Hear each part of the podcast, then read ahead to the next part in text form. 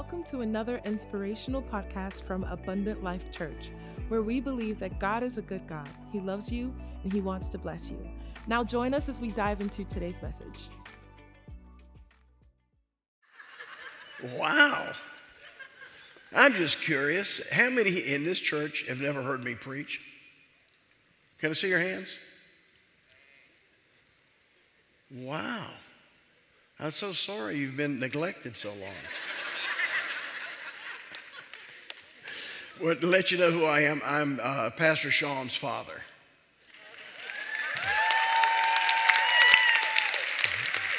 And I say that for many of you watching by way of live streaming too, because somebody wonder who is this guy?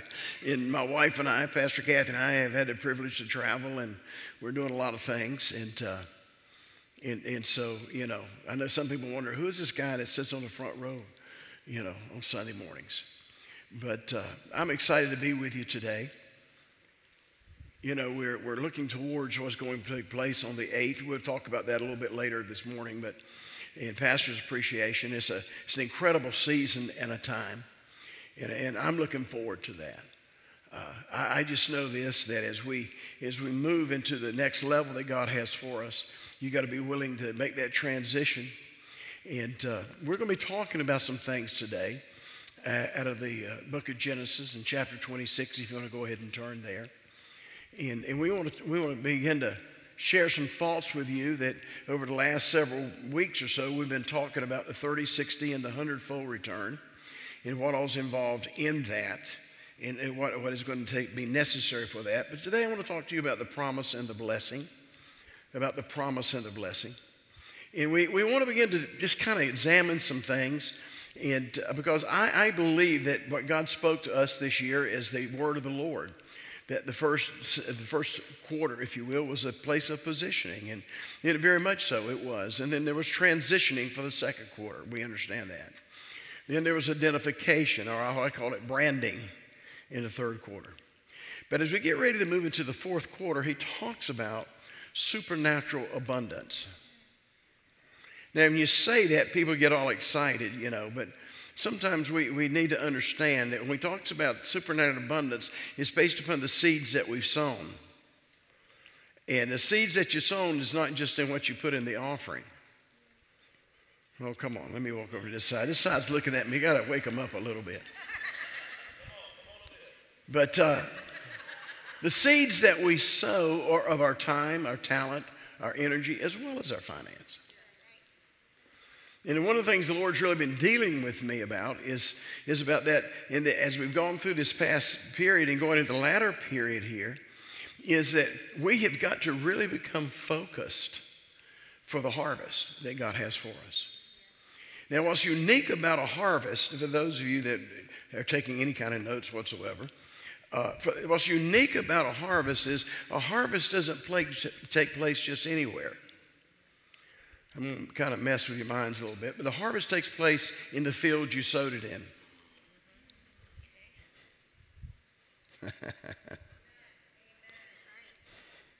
so, what field are you sowing it in? And I'm not talking about just a geographical location. I'm talking about even a spiritual geographical location, not just the physical side, but it's an every area. What area what area are you looking for harvest in? Because it's the seed that you sowed in that area, it means that you have a right. You see, when you sow seed, seed gives you the authority to possess the harvest. The sower, God gives seed to the sower. So when the sower sows the seed that's in their hand, it puts them in the position for the harvest. The harvest is for no one else but for the one who sowed the seed.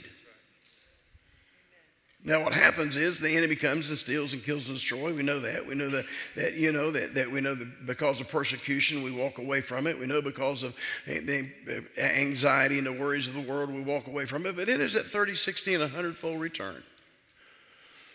But the people that possess that are people that have sown seed in a specific area for a specific purpose.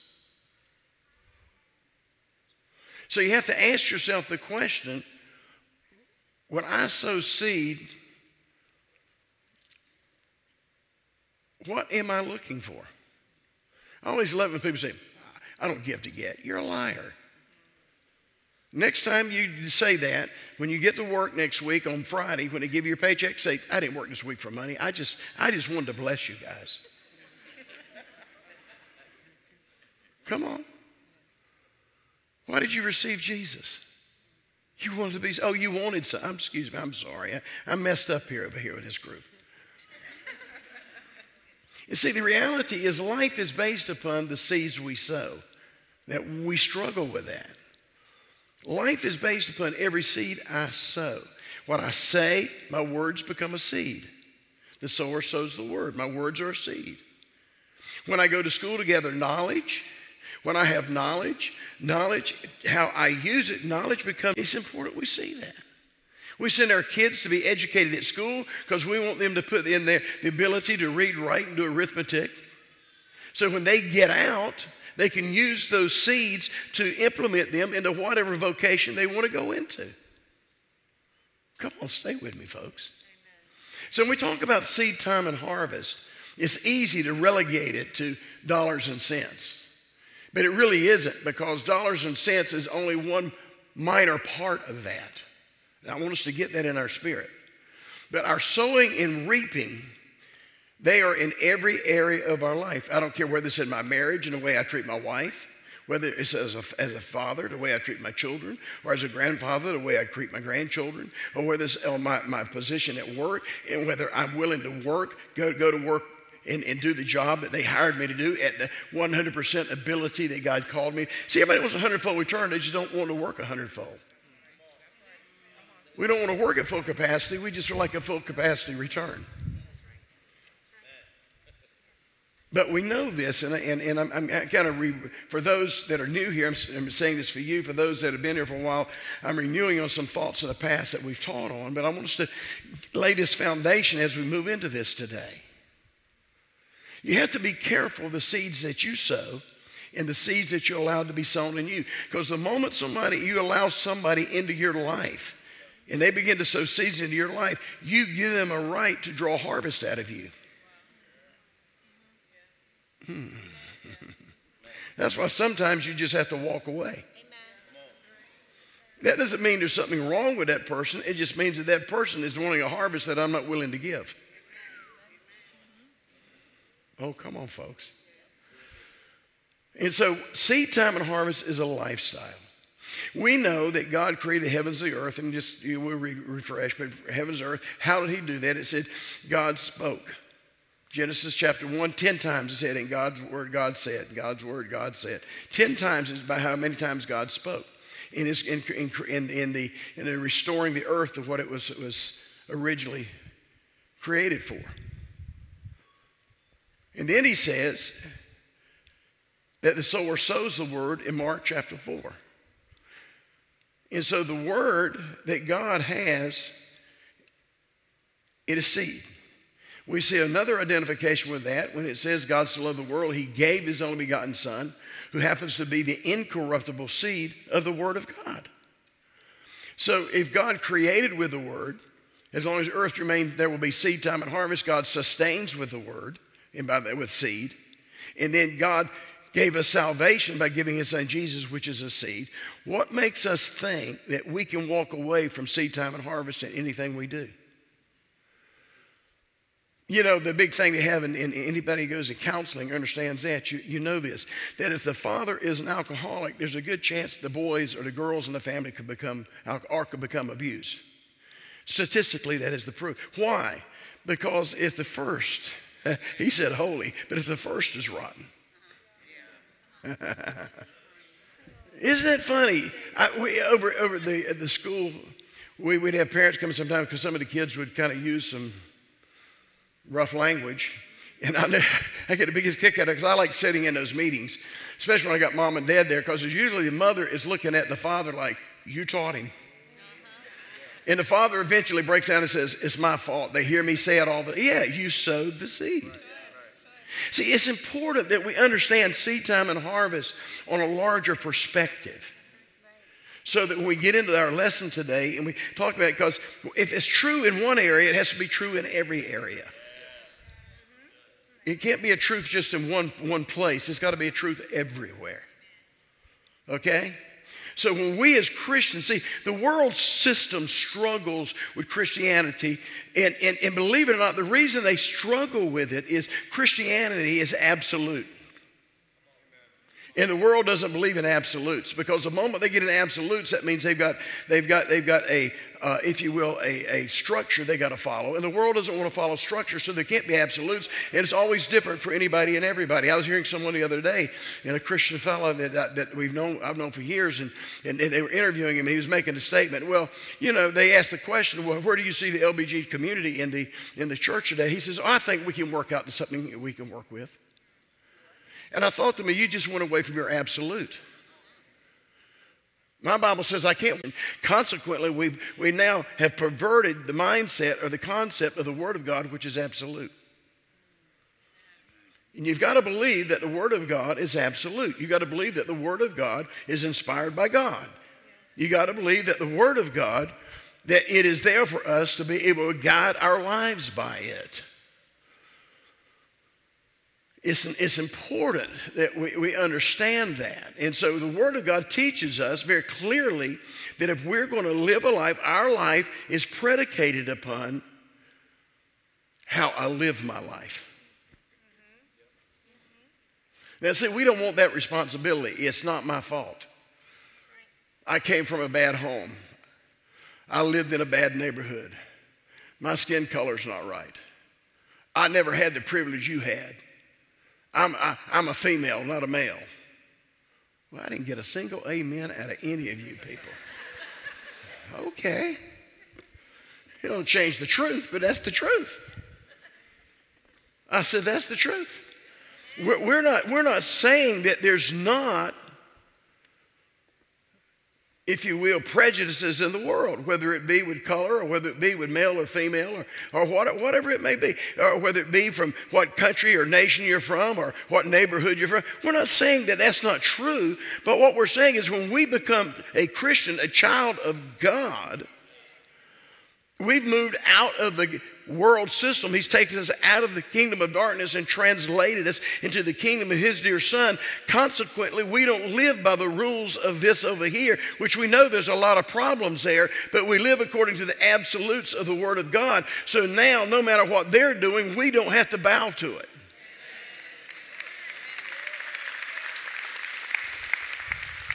And that's real important because the church is so compromised. And we've allowed the system to get into our spirits to where when we're talking about the subject that I'm talking about today, about, about the sowing of a seed, sowing and reaping, that we, we automatically have so allowed the world system and allowed people to come into us that now we, we are almost negative on the fact that God does everything with sowing and reaping. And I'm supposed to imitate God. It's funny, isn't it? Yeah. If I'm going to imitate God, that means it's going to require something from me. Number one, I'm going to have to lay my life down in order for Christ to be able to live. It's not my life, but it's His that lives in me. It's not I that live, but Christ lives in me. I gotta be, I gotta be willing to take up my cross and follow him. And, and we, we so miss up that scripture. We act like taking up the cross of Jesus is, is, is, is walking through this life getting beat up and stepped on and treated bad. And I've got my cross, though. That's not a cross, that's stupidity. That's tap. But anyway.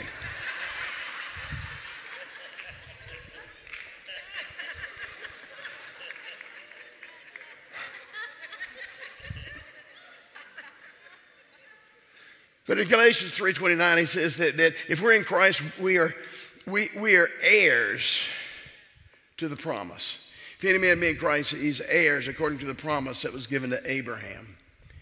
That, that, that, that, the promise that was given, it's important we, we, we see this, that this is not something that was Old or New Testament in that sense, but the two have now been blended together. If you are in Christ, if I'm in the New Testament, if I'm in the New Covenant, then I'm an heir to the promise that was given to Abraham before the covenant, or even before the, the law was ever written. I'm an heir. He says in Genesis chapter 12, and we, and we read that, and, and I'm not going to spend a lot of time with it, but he talked about that God has said to Abram, he says, number one, he says, number one, you, if you'll leave the land where you're in, I'm going to take you to a place you've never been. And he says, I'm going to bless you. And you're going to be a blessing. And out of you, the nations of the earth are going to be ministered to or touched or blessed. But he says, mark it down. Those that bless you, I'll bless, and those that curse you, I'll curse. Now, what's important, unless some of you have already forgotten what I said earlier, that you cannot reap a harvest any place you want to reap it. It's got to be, you've got to reap a harvest in the field you sowed in. And that's spiritually, mentally, physically, financially, materially, whatever you want to do with it. Wherever you're sowing your seed, you now have laid claim to a harvest if they receive the seed, I had someone that, that came to me. We were, we were up in, uh, in uh, New York, and somebody came up to me, and they, they came up to me, and they, they you know, they always they do this. You want to slip up, and they want to slip you some money. And they say it happens to me a lot anyway. But anyway, they want to slip me some money because they hear what I teach. And, and, and I looked at the person, I said, Whoa, hold it right there. And they said, Well, I said, I can't take that. I said, Number one, I don't know who you are.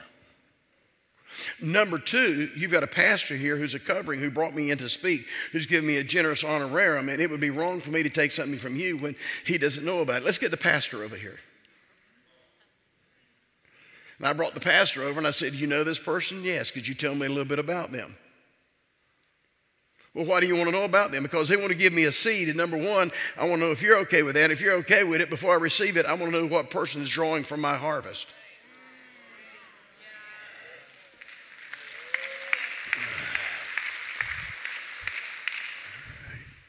See, people put demands on you, and you sometimes you don't even realize it, and you get uncomfortable with it because then you're going, wait a minute.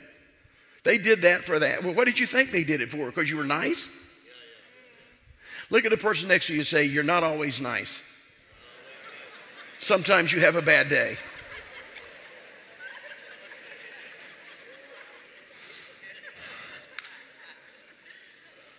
Anyway. So the Lord said, to, in the promise, He said, I'm going to bless you. I'm going, I'm going, I'm, your, your children are going to touch the nations, but I'm going to bless those who bless you and curse those who curse you. So now we're here in Genesis 26 and 12. Now, as we turn to this passage, I want to say again, I want to bring us up to date on something. Is that number one, when Abraham had that promise from God, the first thing he did, if you read reading the book of Genesis, chapter 12, he went out and he built an altar. Then he went to a foreign land, and we won't go through all the story about his wife and all of that. And, and, and God began to give him favor and made him very, very rich. But it says that when he finally left that foreign land, knowing this is not where I'm supposed to sow, this is not where I'm supposed to go, this is not where I'm supposed to be, I went there because there was a famine in the land. I went there because the land, ooh, the land that I was in, let me go back. Genesis chapter 12, God says to Abram, Get out of the country that you're in, and I'm going to take you to a place you need to go. And so he got to the place God wanted him to go, but when he got there, there was a famine in the land. But God had given him a promise, which we have a promise which means that because we have a promise doesn't mean that wherever we are, it means that it's going to always be okay. There's struggles in life. There's difficulties in life. We go through things in life. And I'm going to get into that. Last Wednesday night, great message by Minister Reese. I mean, it was absolutely awesome. Go on YouTube, listen to it. And I'm telling you right now, it'll help you go through some of these things. But when we talk about a famine, it, it's, it's, just, it's just amazing to me when we talk about the famine because a famine causes you to lose sight of who and what you are. A famine can create an identity crisis. You can forget that I'm a child of God. You can forget that I'm blessed of God. You can forget if God be for me, who can be against me. You forget that I can do all things through Christ who strengthens me. You forget that whatever man soweth, that shall he also reap. God is not mocked. You, you, you forget that God will make the crooked paths become straight. You forget that God will bless you and you're coming in and you're going out. You forget that you're seated with Jesus in heaven. There's a famine in the land. I, I've forgotten who I am. Number two, famine will destroy your vision. Famine will destroy your vision. You get so caught up with the famine, with the problem, that you don't know or remember where you're headed or what, what God has said to you. I can't tell you how many people come to me with a they so-called vision, and six months later they're doing something else. And I'm going, what happened to the vision? Well, things come up. It didn't work out the way I thought it was going to work out. So what did you do? Instead of adjusting yourself for the vision to come to pass, you begin to leave because the vision didn't adjust. See, visions does not adjust itself to you. You have to adjust yourself to the vision. Number three, when there's a famine in the land, it takes away from your purpose. Why is that so important? Because when I'm taken away from my purpose, I no longer feel valuable. Purpose creates value. When I'm taken away from my purpose, I don't feel valuable. And when I don't feel valuable, you ever you know what I'm talking about? Nobody loves me. Nobody cares. Nobody wants to listen to me. Woe is me. Let's sit out there with Job. You know, let, let, let, let's just have a, a, a complaining fest together. You know what I'm saying? But, but because when you lose your purpose, you need to understand something. Whether you go through the heat or through the cold, God has not changed. It's important we understand that. Whether we're fighting an enemy or we're enjoying the moment, God has. See, God doesn't change when you're happy or sad, He's just God. He wants you to be happy, but He's not going to change who He is or what He said because you're upset at something. Number four, famine will alter your destiny it will alter your destiny. Now, why is that? Because famine means this there's a breach in nature. Famine is a breach in nature. Things are not operating according to plan. There's no water because the land needs water to produce. We know that because it says over in the book of Isaiah that God said, So is my word, as if the rain would come down and make the earth bring forth bud and bring forth seed uh, for the eater, or bread for the eater. It makes that when the rain comes down, it makes the earth do what it was created to do. But when there's a breach in nature and there's no rain, then the earth can't produce the way it was designed to produce a famine in the land, a breach in nature. Everything's not going my way. Nothing is working out right. Everything is not falling into place, and I know how it's supposed to fall into place. I, I know the Bible says to lay hands on the sick, but nobody's getting healed. I know God said that, that He would bless me coming in and going out, but I haven't seen anything yet.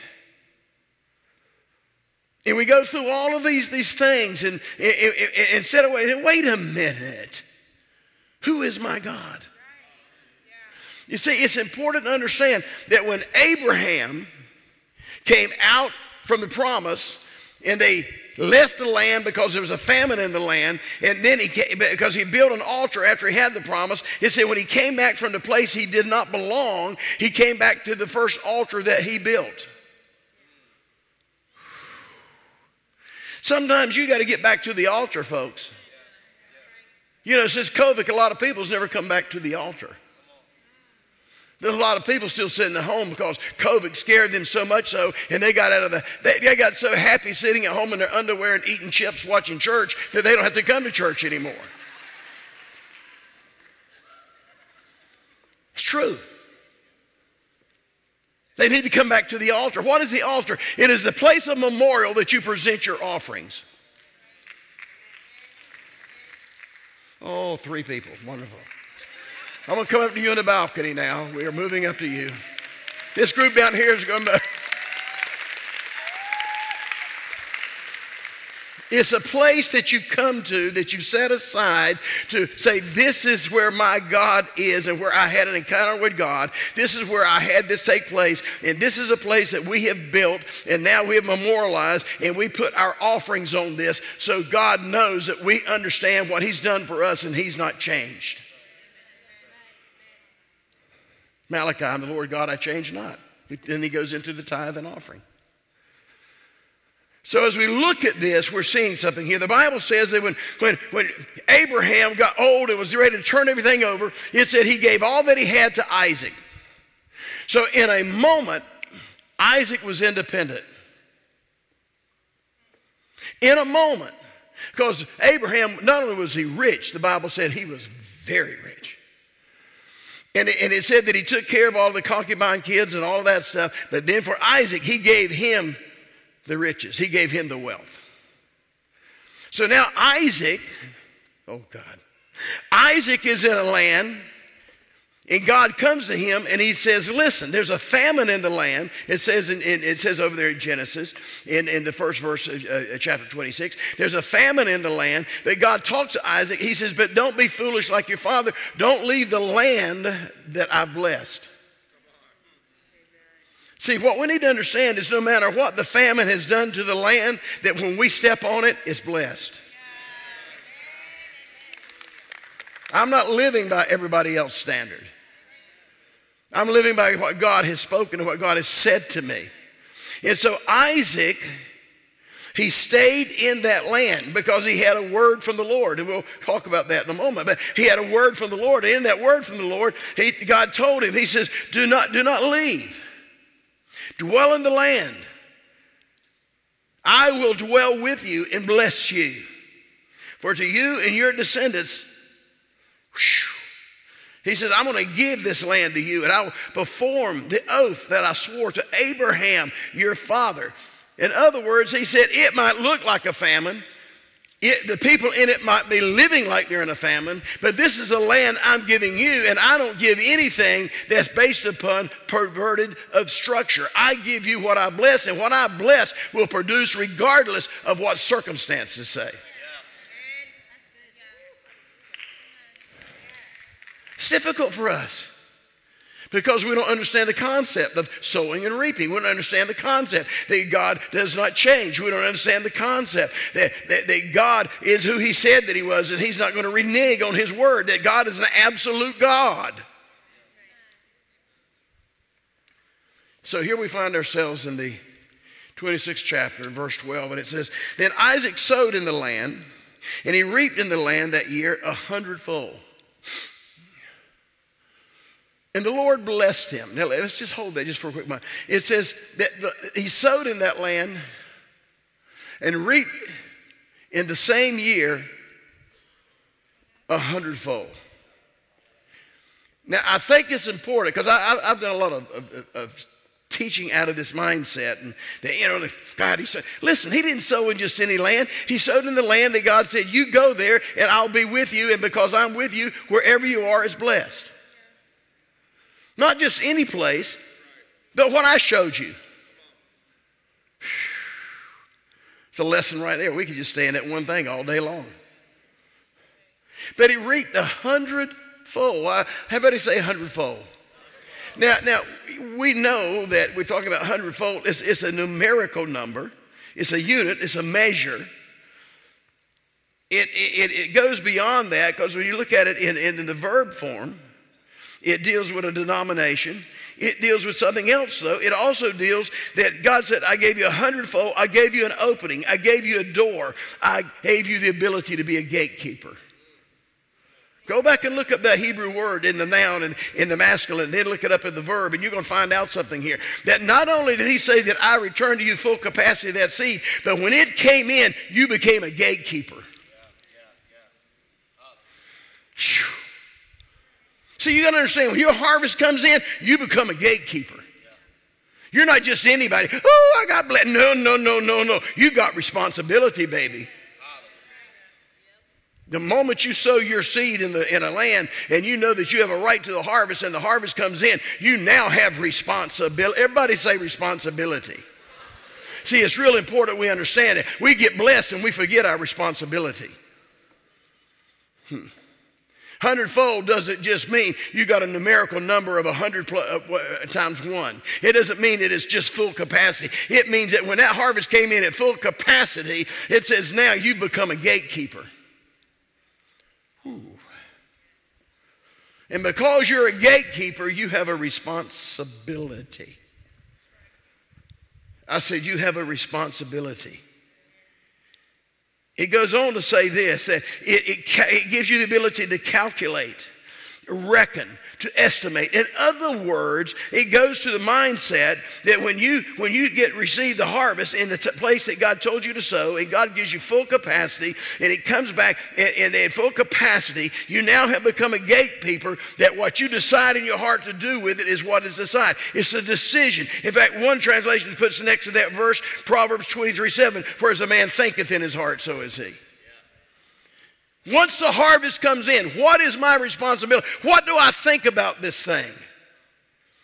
What am I going to do with this thing? What am I going to do with this hundredfold return? What am I going to do? See, God is not just going to blow it out there and you not accept. Oh, that messes up the grace message. I'm so sorry. Grace, you just sloppy goppy. We just go through everything, don't do anything, but that's not real grace. That's the perversion of the Word of God for grace. But grace is empowerment of God's presence upon a believer, the influence of God's Spirit upon a believer to be what He created them to be and do what He called them to do. Now, why would he do that? Because remember what I told you famine gets you away from your purpose. The moment he got a hundredfold return, he was returned to his purpose. The moment he got his harvest, he was returned to his purpose. See, a lot of times we, we don't understand that. When God blesses you, it's not about you walking around, woo, I'm blessed of the Lord, but it's about I'm returned to my purpose. Let me get moving.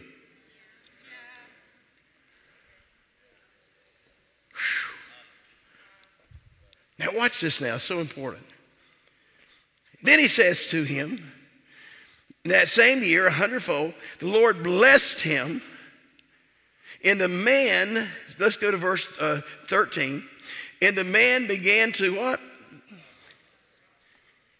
He continued what? Until he became very. Hmm. The man began to prosper. He continued prospering until he became very prosperous. Do you understand now? You, you see the responsibility uh, when the harvest comes in that you are supposed to use harvest to continue being blessed? Glory to God. I'm so tired of sowing. Everybody talking about sowing seed. Everybody taking up offerings all the time. Everybody saying we need to pray at least an hour a day. Everybody saying we should be in all the services. Everybody's. When did God stop? You, think God is just sitting on his throne saying, I'll wait till they have a problem? And then when they call out to me, I'll, I'll, I'll get with them on this? God is the same. God, God, God is, is not bound by time or space.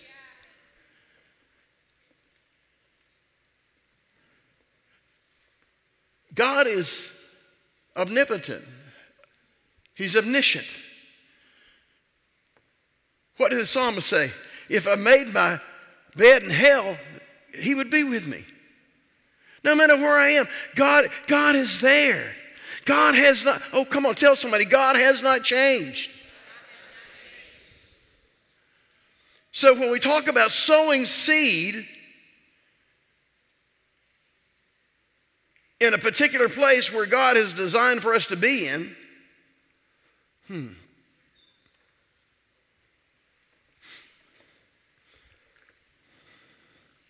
Had someone come to me years back,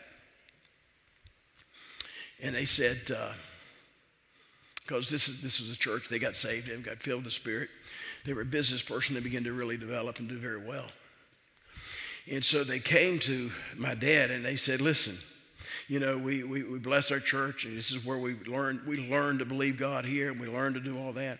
And God's really blessed our business. So we just want you to know we've started a charitable organization that we're giving money elsewhere.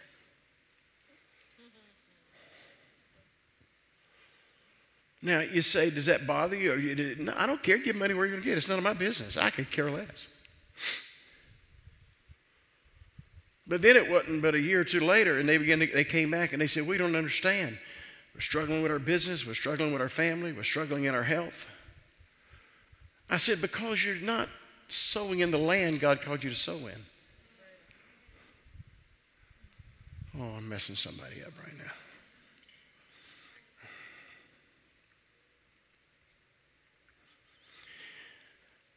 The church is not a place to tell you what to do with your money. But I'm going to tell you right now what I do when my wife and I, God speaks to us about sowing a seed somewhere else, I run it through the church. Oh, God, I just messed some of you up. Why do I do that? Because this is the land that God called me, and is the place I built my altar. This is where I give my offerings. And so I allow the church to, I share with them my, my thought and stuff. Sometimes I find out that where I wanted to sow is not a good place to sow. Other times I find out this is a great place to sow. But you, you need to understand, it comes under a structure of authority. Oh, man. So I can keep being blessed. And when I sow seed outside of the altar that I have built for God, Oh, I'm, I'm, i know I'm messing. I know that goes against the grain with everybody. Well, bless God, I know people have done this. I know people say, okay, just follow their lives. Just follow their lives. You say, well, the church wants your money. I, I, anybody who's ever come to me and said, I've got $35,000 or $50,000 or $100,000 or $2 that I want to give to that ministry, do you mind if we do that? Absolutely, no problem, wherever you want to give it. I've never took a dime. The church doesn't take a dime. It doesn't take administrative out of it. Every dime we take and give it exactly to And I go, he prospered. Why? Because he took responsibility. He was a gatekeeper. I'm blessed of the Lord. Then what gate is open to you for you to operate in, in, in responsibility with? I'm blessed to come in and going out. That's great. Now, what is your responsibility for coming in and going out? What door did God open with you with that harvest? It said he prospered. Watch this now. He continued prospering till he became very prosperous. Everybody say three levels. Isn't that funny? Oh, let me help you with that. Genesis chapter 1, verse 28. And the Lord blessed them. Oh, there's that word again. And he told men, he says, Be fruitful, multiply, and replenish. Oh, three things. Hello. World's destroyed by water. Noah gives an offering. God speaks to the sons of Noah and, and Noah, and he says to him, Be fruitful, multiply, and replenish prospered, continued prospering, became very prosperous. Oh, 30, 60, and 100 fold return. Oh, I thought that's what we're teaching on 30, 60, 100 fold return.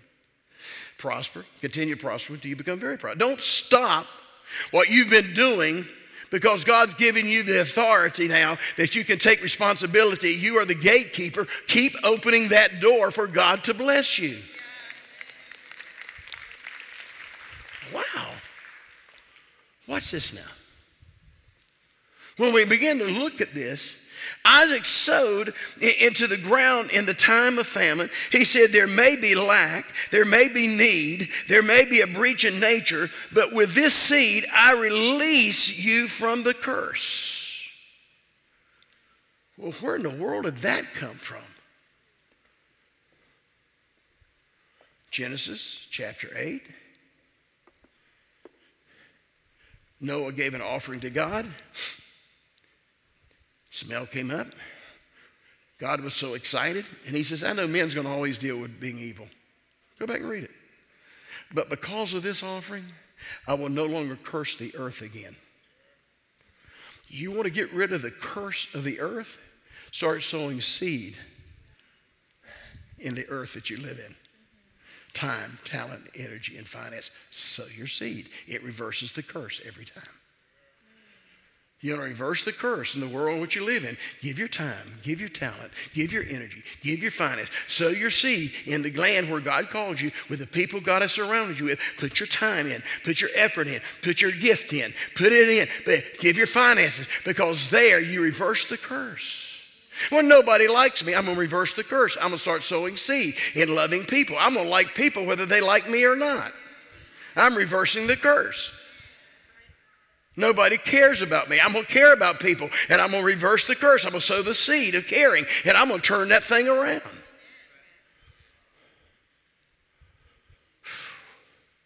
I'm taking responsibility. I'm a gatekeeper. I've got, I've got a harvest here I've got to maintain. But not only am I, watch this now, not only did he maintain the hundredfold harvest, he turned it around and he began to explode the harvest. That he prospered, continued, became very prosperous with it out of that harvest. So that harvest, we, make a big deal about the hundredfold, but the harvest was just the beginning for what God had for him. I mean, that is so awesome to me when I, when I understand that. What a powerful thing that goes on. Now, the unique thing about this is once he entered into this, he knew that without the seed, he could not be released from the curse. And he also knows that, that, that in, in, in this moment that he's sowing the seed, it says in God's prospering, it says now the Philistines step up and the, uh, uh, uh they stopped up all the wells that his father and servants had dug in the day of Abraham, his father, and they, they it said they filled them with earth. Now, they did that because they began to get jealous of him. Now, watch this now. Now, here's a guy that's got a hundredfold return. And now he has not his dad's blessing, he now has his own blessing. And he takes what God has given him in the hundredfold return and he opens up the gate, he opens up the, the, the door. So now he's prospering till he becomes prosperous, becomes very prosperous. And now the enemy is, so, people will be so, people who've lived in your life for all your life will get so upset at you because now all of a sudden, how are they doing this? How are they going to this next level? How are they moving into that dimension? Why is God blessing? Because they've learned the secret. They know the blessing is about position. Whew. So he says, You know what? There's a famine. I love this. Oh, God. There's a famine. There's no rain. People are struggling. Many of them are not able to work because as farmers, they can't work. So unemployment's down or up. Unemployment's up.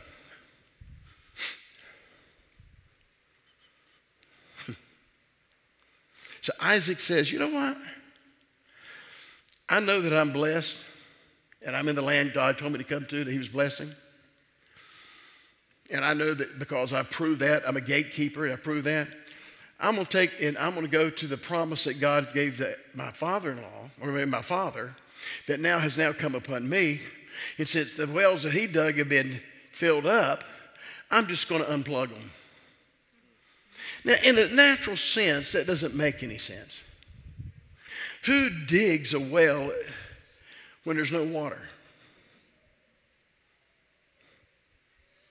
I mean, if that were the case, everybody would have been digging wells if they could have gotten water. You know what I mean?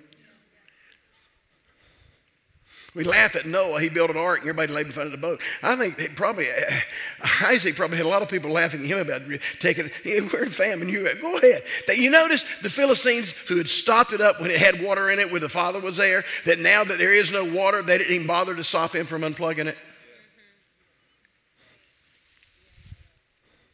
Because they're stupid, like the world. When we begin to understand who we are, it'll be too late by the time they want to stop us.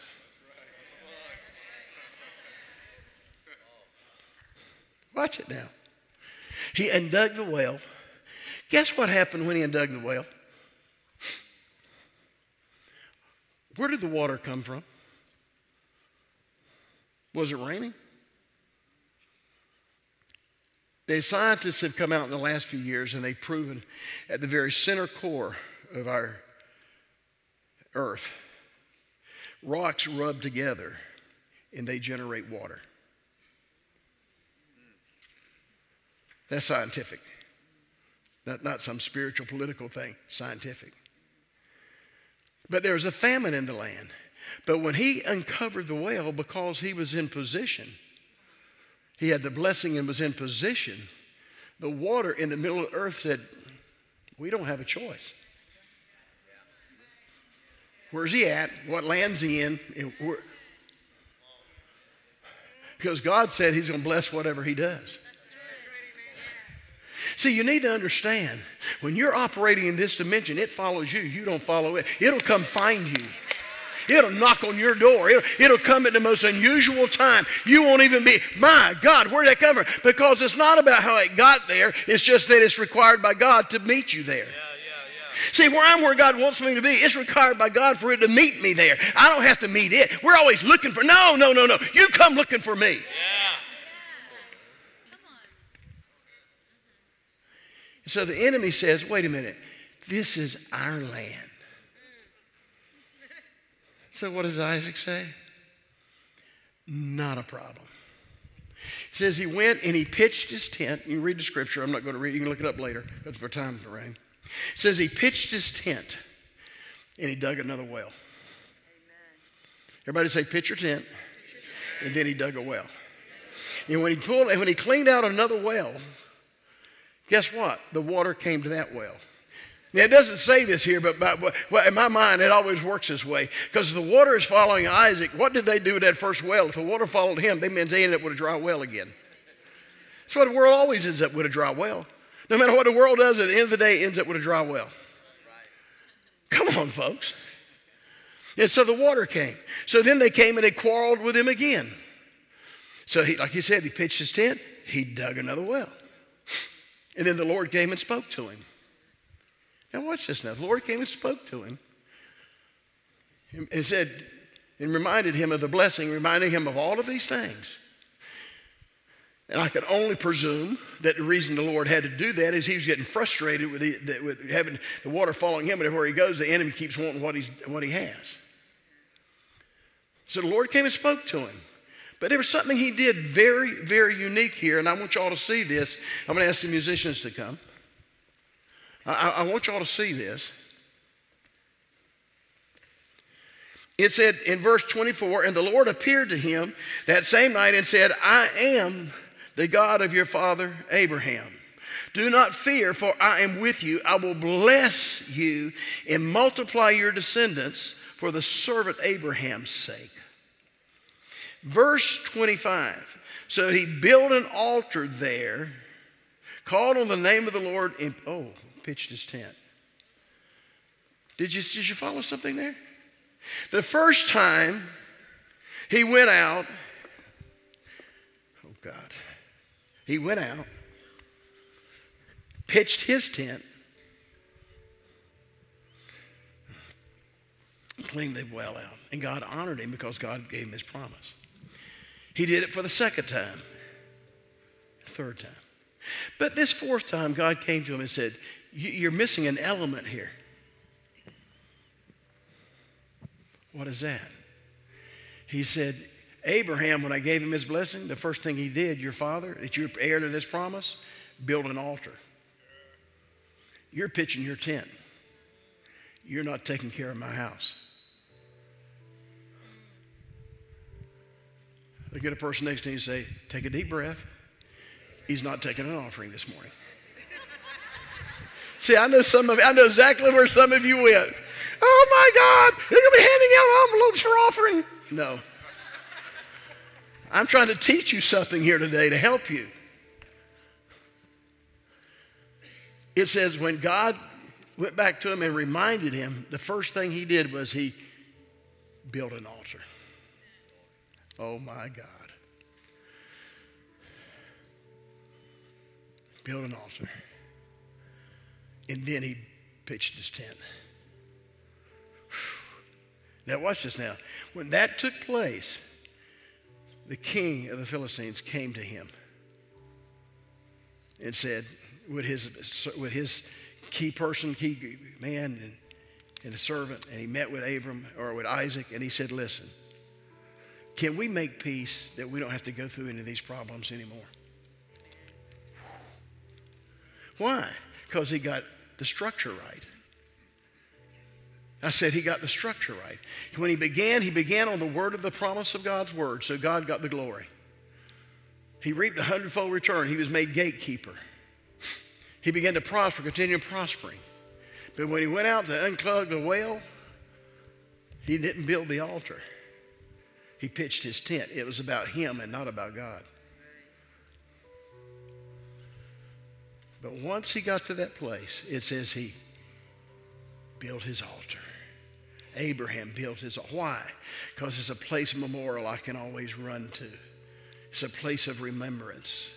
It's a place of identification. It's a place that I can declare to the famine. I can declare to the world system, I am who God says I am, and I am an heir according to the promise.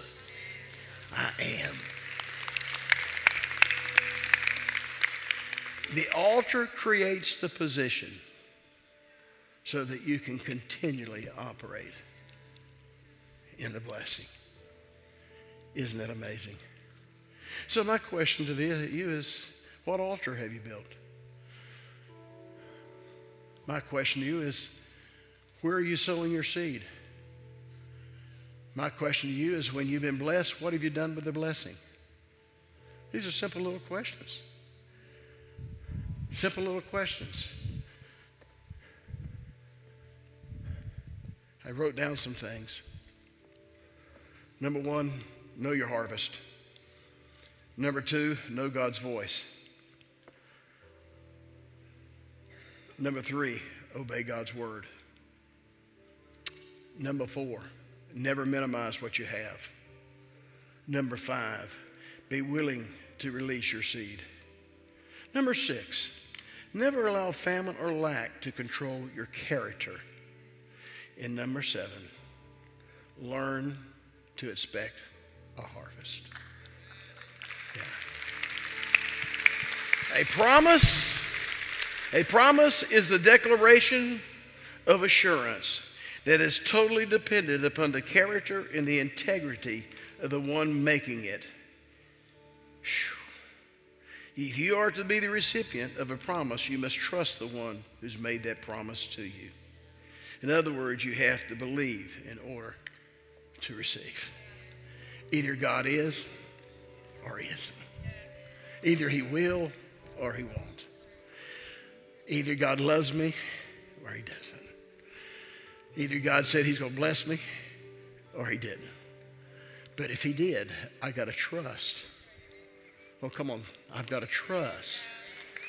I've got to trust the promise. God gave a promise to the world system that He would withhold His wrath, His anger, until the day of judgment. Now, why would I say that in all of this? Because God sowed a seed. He so loved the world, He gave His only begotten Son, that whosoever believed in Him would not perish, but have everlasting life. And because He sowed the seed, He's now a gate, oh God, He's a gatekeeper of the blessing. So I'll withhold my wrath because I've got to be a gatekeeper to the promise that I gave. And I'm not a man that I should lie.